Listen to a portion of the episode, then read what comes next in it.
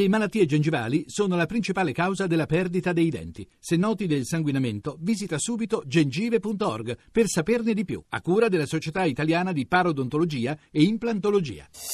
Voci del mattino.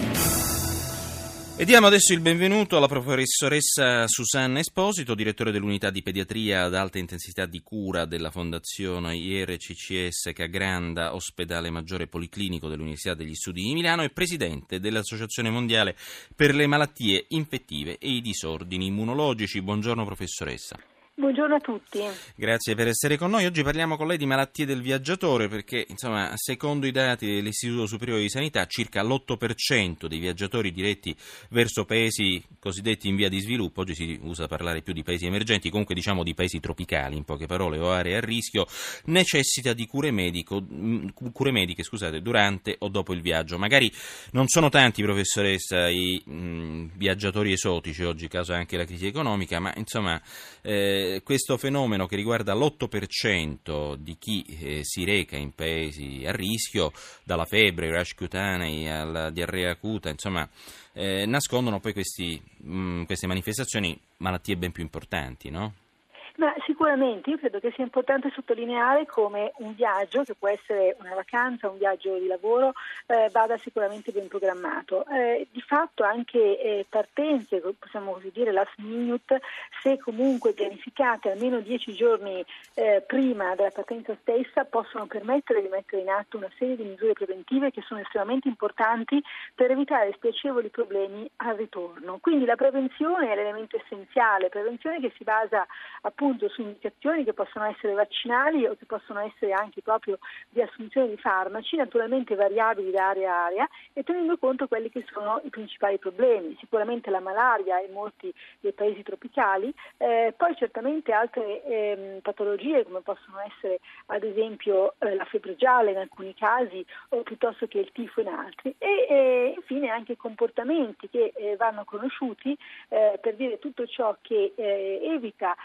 sia eh, altre patologie trasmesse da insetti, pensiamo adesso proprio all'attualità del fenomeno Zika, ecco, ma anche comunque l'importanza della dengue piuttosto che l'importanza della febbre di chikungunya, soprattutto eh, nel eh, Sud America mm. e ancora naturalmente tutte le patologie eh, che possono causare diarree importanti, non eh, così qualche scarica in più, ma proprio diarree che poi costringono a rimanere nella stanza d'albergo, eh, che richiedono appunto attenzione nell'alimentazione e quindi nell'evitare tutto ciò che è ghiaccio o comunque cibi eh, che eh, appunto vanno assunti adeguatamente cotti eh, o comunque adeguatamente lavati. Ecco professoressa, si parla molto, lei l'ha citato, del virus Zika e quindi dei rischi dei, mm, insomma, mm, per chi si reca soprattutto in Brasile in questo periodo, eh, si guarda soprattutto alle Olimpiadi di Rio, quindi viaggiatori ma anche atleti, però in realtà le aree a rischio eh, sono numerose, non, non può essere ristro, ristretta solo al Brasile, ristretto solo al Brasile il discorso. Questo no? sicuramente, sicuramente l'estensione oggi comunque in Centro Sud America è decisamente importante, ricordiamoci poi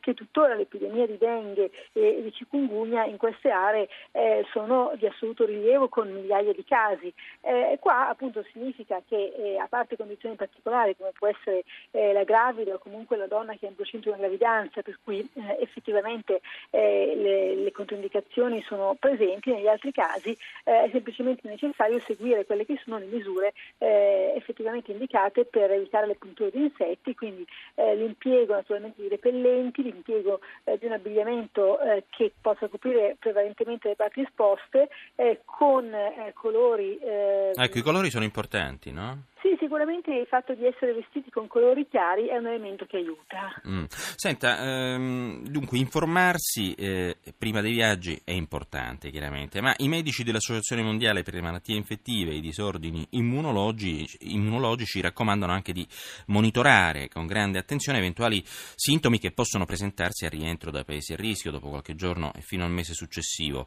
eh, cioè insomma casi di febbre, eruzioni cutanee, appunto dissenteria, altri sintomi sospetti, cosa bisogna fare? Certo, non dobbiamo sottovalutare, non dobbiamo dire appunto a fronte del ritorno il, di un rialzo termico che può trattarsi semplicemente dell'aria condizionata dell'aereo, di qualcosa di questo tipo, sono queste osservazioni molto comuni del viaggiatore che torna da un viaggio, dobbiamo comunque recarci da un medico.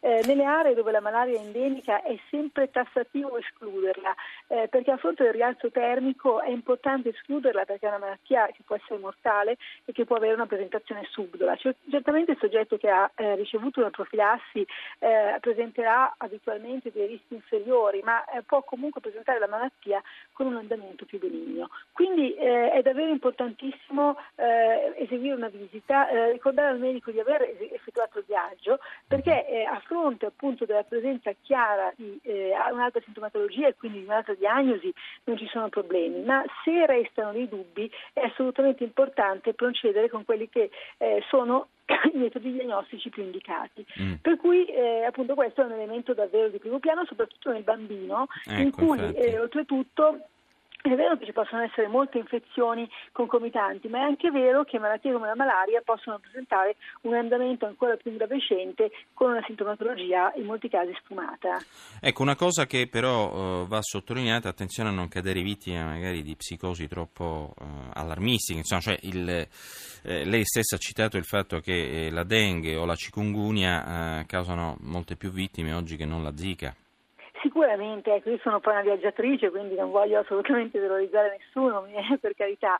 Eh, credo che il messaggio sia quello di pianificare adeguatamente il viaggio, per cui viaggiando si possono eh, conoscere posti meravigliosi, si possono eh, così far effettuare esperienze bellissime ai propri figli eh, e quindi benissimo il viaggio, eh, certamente ci possono essere dei contesti in cui possono essere indicate alcune mete e non altre, eh, certo. o per eh, appunto patologie di base o non per patologie, ma appunto per stati come può essere la gravidanza eh, che eh, si, si, intende intraprendere o appunto per il fatto che magari una donna sì. sia incinta. Detto questo, appunto la pianificazione adeguata risulta essere estremamente sicura.